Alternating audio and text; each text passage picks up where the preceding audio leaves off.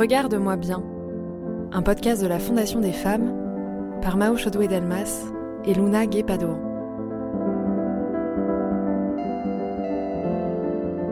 Ce podcast documente en neuf épisodes ce qui se joue autour des femmes avec la pandémie, elles qui ont été à la fois les plus exposées, les plus actives et les plus ignorées depuis un an.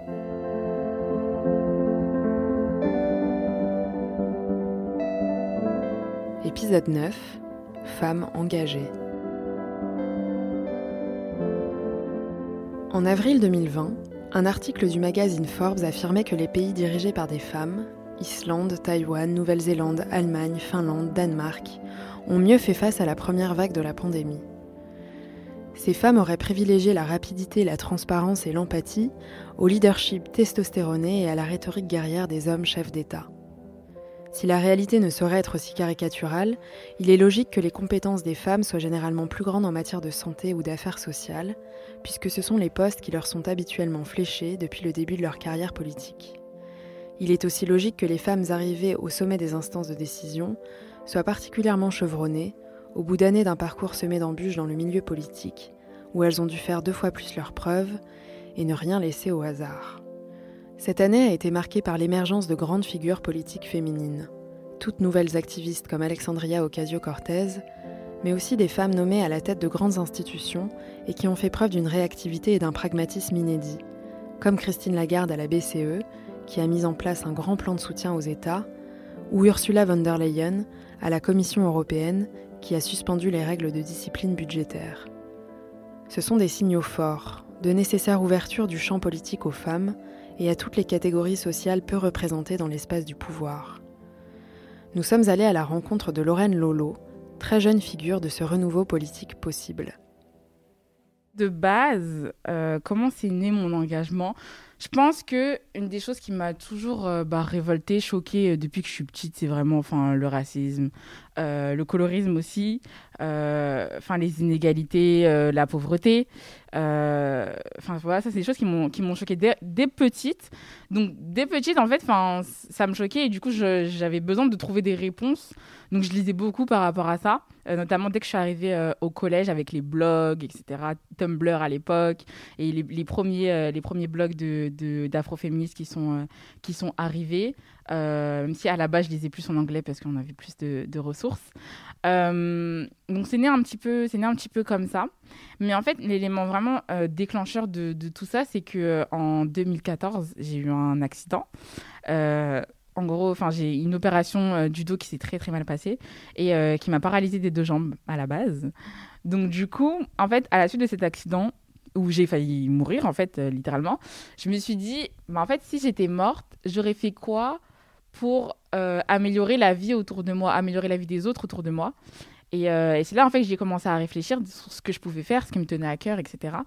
Et euh, je me suis dit, bah, en fait, bah, je vais commencer à, m'engager euh, bah, pour les jeunes autour de moi, enfin, de mon lycée, de mon quartier, enfin, contre le racisme, etc. Et du coup, bah, en fait, ça a commencé.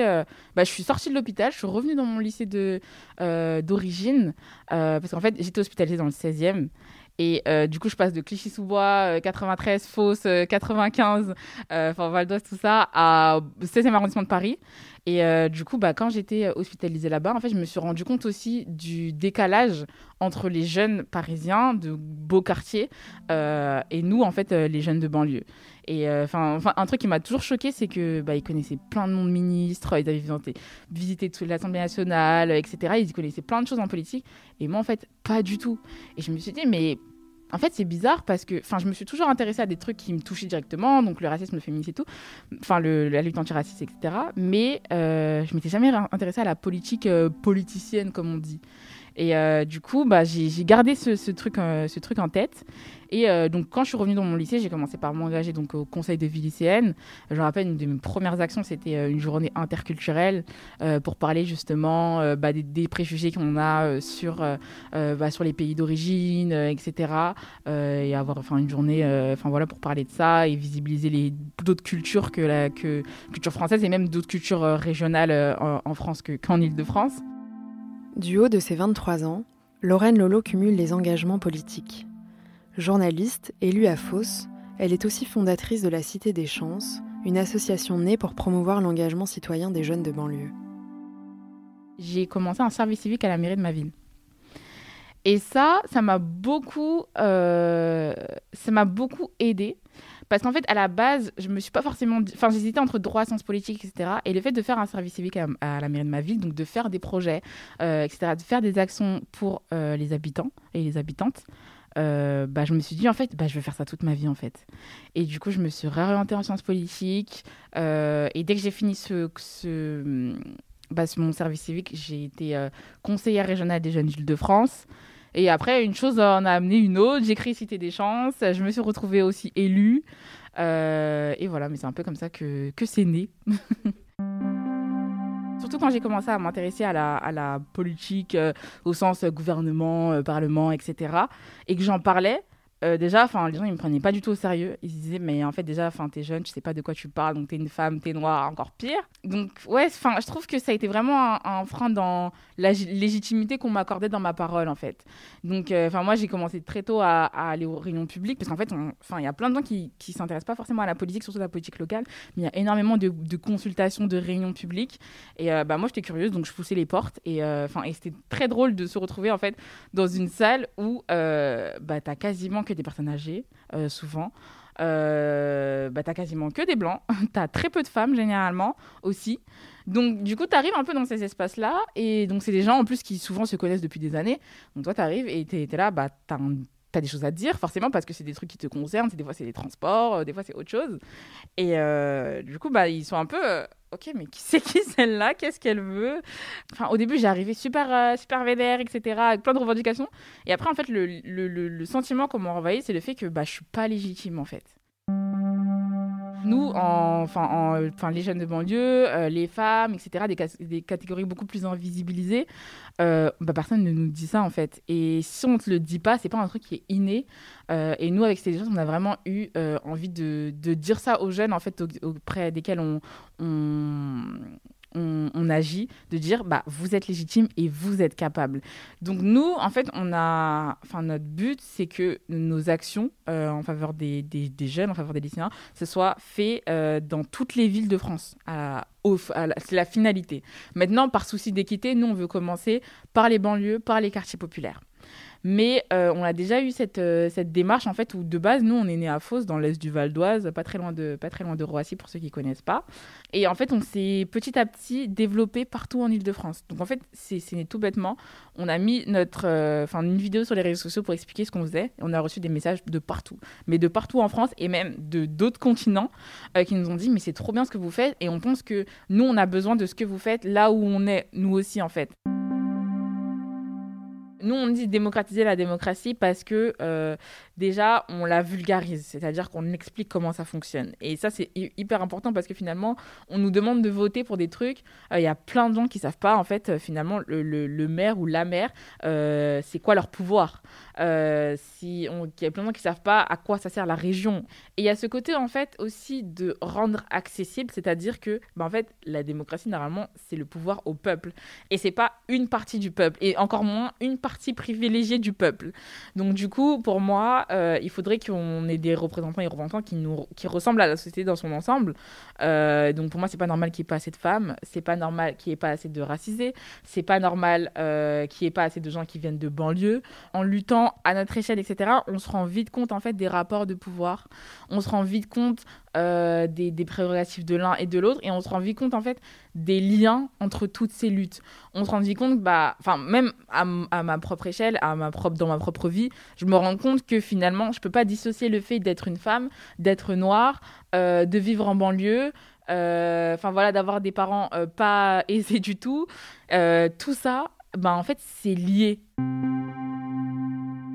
moi, je pense que je suis vraiment au début euh, de, de, de, mon engagement, même politique ou associatif. Euh, mais je trouve que c'est un pas supplémentaire. Déjà, euh, depuis que je suis élue, surtout que je suis beaucoup active sur les réseaux sociaux, je reçois chaque semaine est-ce que tu peux signer cette, tribune-là? Est-ce que tu peux relayer ceci? Est-ce que tu peux venir à tel événement? Est-ce que, voilà, est-ce que tu peux parler de ça? Ou des, gens de, de, ma copine qui vont me contacter en disant voilà, j'ai un problème par rapport à ça. Est-ce que tu penses que la mairie peut m'aider, etc. Donc, moi, je trouve que c'est vraiment un pas supplémentaire, même comment dans ma façon d'aider les gens. Parce que bah, malheureusement, en France, bah, on est aussi élu pour être des représentants, entre guillemets, représentants, représentantes. et du coup, bah, ma voix est plus entendue en tant qu'élue que je l'étais avant en tant que citoyenne, même si on, on me on s'intéresse aussi à, moi en tant que euh, dirigeante associative aussi parfois. Donc euh, oui, je trouve que c'est un, pas supplémentaire, mais euh, c'est que le début d'une longue série de pas, j'espère.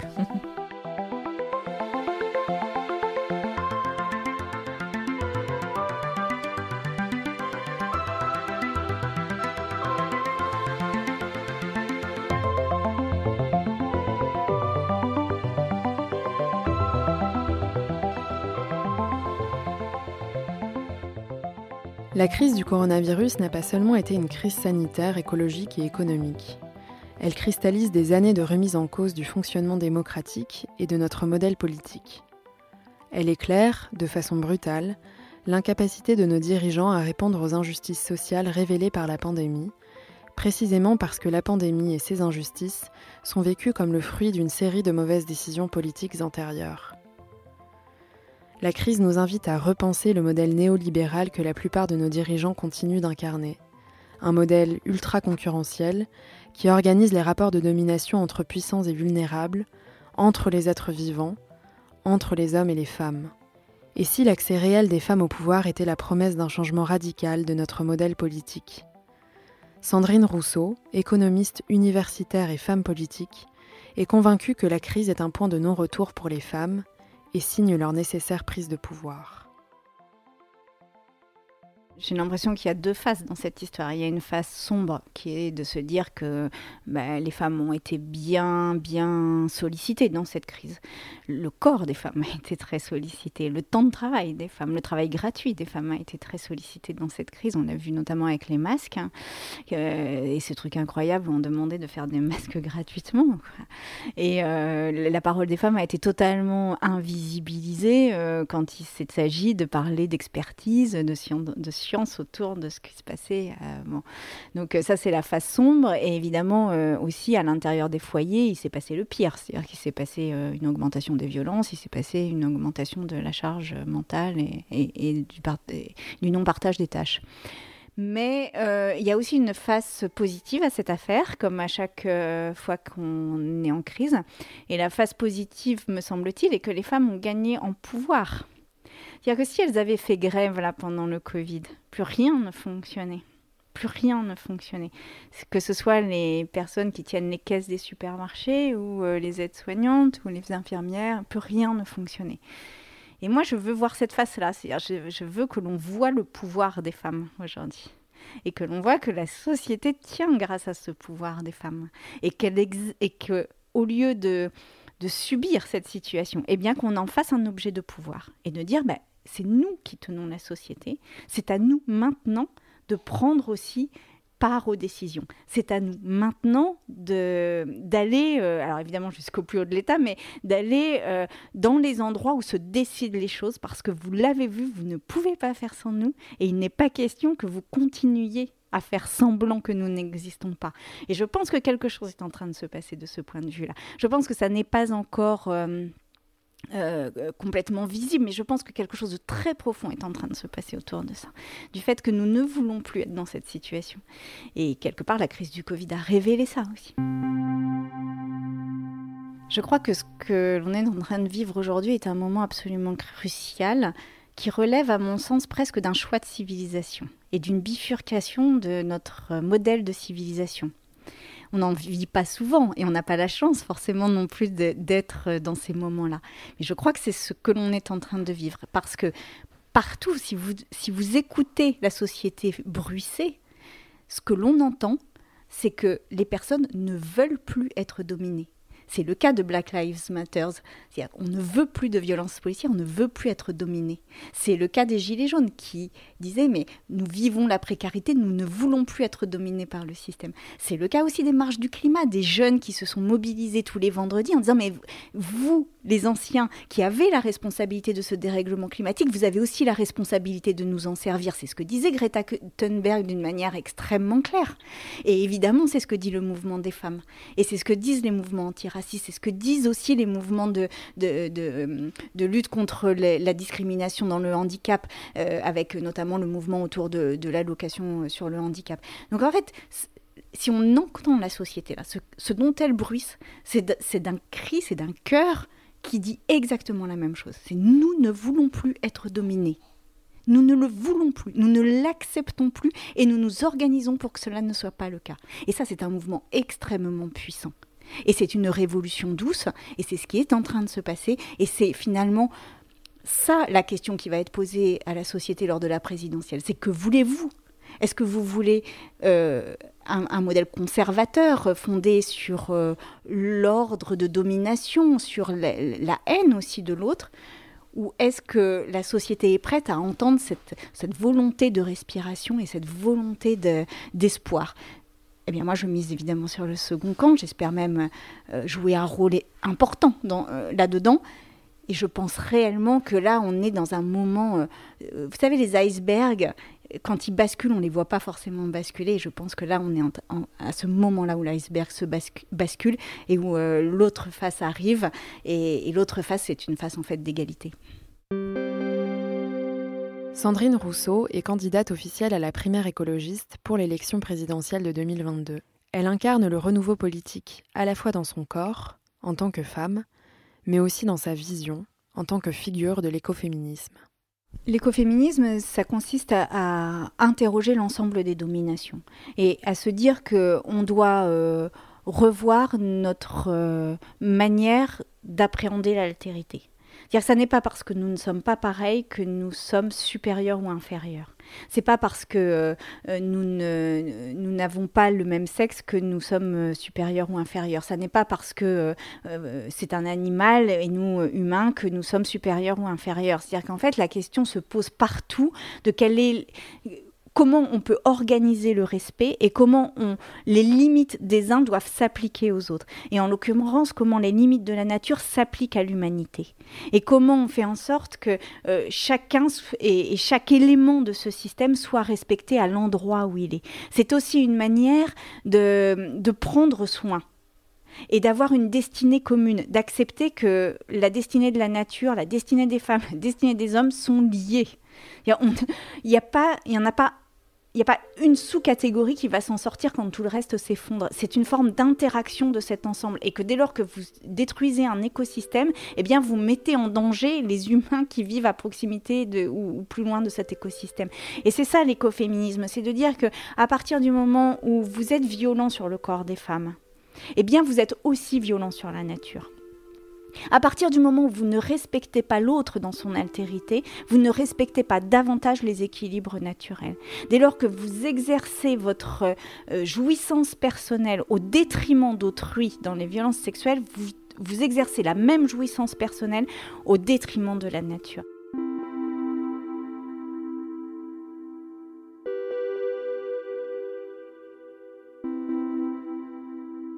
Ma présence même, mon corps même dans cette élection, ma parole. Et, encore une fois, le fait qu'une femme politique puisse aller jusque-là changera forcément déjà des choses dans euh, l'élection. Et euh, si j'arrive à la présidence de la République, quand j'arrive à la présidence de la République, ma présence dans ces ors de la République, où rien n'est prévu pour les femmes, rien, va forcément changer le rapport au pouvoir et va forcément changer la place des femmes dans l'ensemble de la société. Et c'est ça qui est fort. Et c'est ça que l'on doit faire. Et il ne faut pas négliger l'importance de cette chose-là parce que euh, lorsqu'une femme arrivera à la présidence, et une femme évidemment issue du camp du progrès, euh, et, qui revendique son caractère féministe et qui revendique son militantisme féministe, son militantisme de longue date contre les violences, etc., euh, quand cette femme-là arrivera au pouvoir, alors euh, je pense que le château de cartes qui a été construit autour des violences va de lui-même tomber. C'est-à-dire qu'il n'y aura pas grand-chose à faire, il y aura peut-être juste une petite pichenette à, donner, mais de lui-même il tombera. Parce que finalement ce sera un signal extrêmement fort donné à tout le monde que ce moment-là est terminé. Le moment de l'impunité des violences, le moment où, les violences étaient légitimées dans un système social qui euh, organisait l'aveuglement, est terminé. Et ça, ce sera extrêmement fort. Et là, là je pense qu'on atteindra vraiment une forme d'aboutissement d'une nouvelle étape de l'émancipation des femmes. Et après, il faudra construire les suivantes.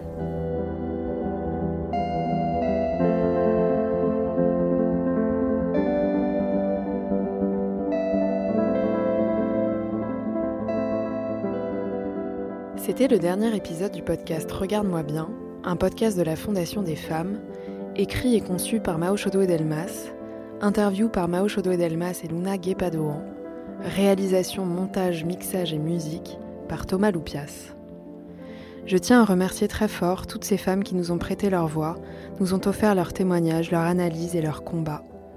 Colline Charpentier, Céline Bessière et Sybille Golac pour parler des femmes confinées, Magali Bragard, toutes les bénévoles de l'association Mamama et Cécile Duflot pour parler des femmes appauvries, Brigitte Chabert et Zoé Royaux pour parler des femmes violentées, Jackie Tadeoni et Maud Simonet pour parler des femmes exploitées, Lila Bouadma, Najat Vallaud-Belkacem et Sandra Logier pour parler des femmes soignantes, Marine Perrin et Lorraine Bastide pour parler des femmes ignorées, Laura Paoli Pandolfi et Anne-Cécile Mayfair pour parler des femmes militantes, Déborah Loy et Marie-Pierre Rixin pour parler des femmes entrepreneuses, Lorraine Lolo et Sandrine Rousseau pour parler des femmes engagées. Je voudrais aussi dire merci à la Fondation des femmes, en particulier à sa présidente Anne-Cécile Mayfair et son équipe, Christine Muller, Clémence Garnier-Juste, Nina Mériguet, Jessica Ohaillon, pour leur confiance et leur soutien. Je tiens également à remercier toutes les bénévoles de la Fondation des femmes pour les heures de scriptage qu'elles ont fournies, Carole Pirotet, Claire Bianzina, Lorraine Henry, Katia Samrani, Gaëlle Orefici, Emmanuel Mayanda Bomba, Marie et Nora Martin, Valentine Ulgus Servant et Isabelle Roth. Merci à Anton Steporginski, Virgile Tron, Chloé Sdez, Alix Delmas et Ruben Cohen pour leur précieuse écoute. Merci enfin à Thomas Loupias et Luna Guépadouan, sans qui ce projet n'aurait pas vu le jour.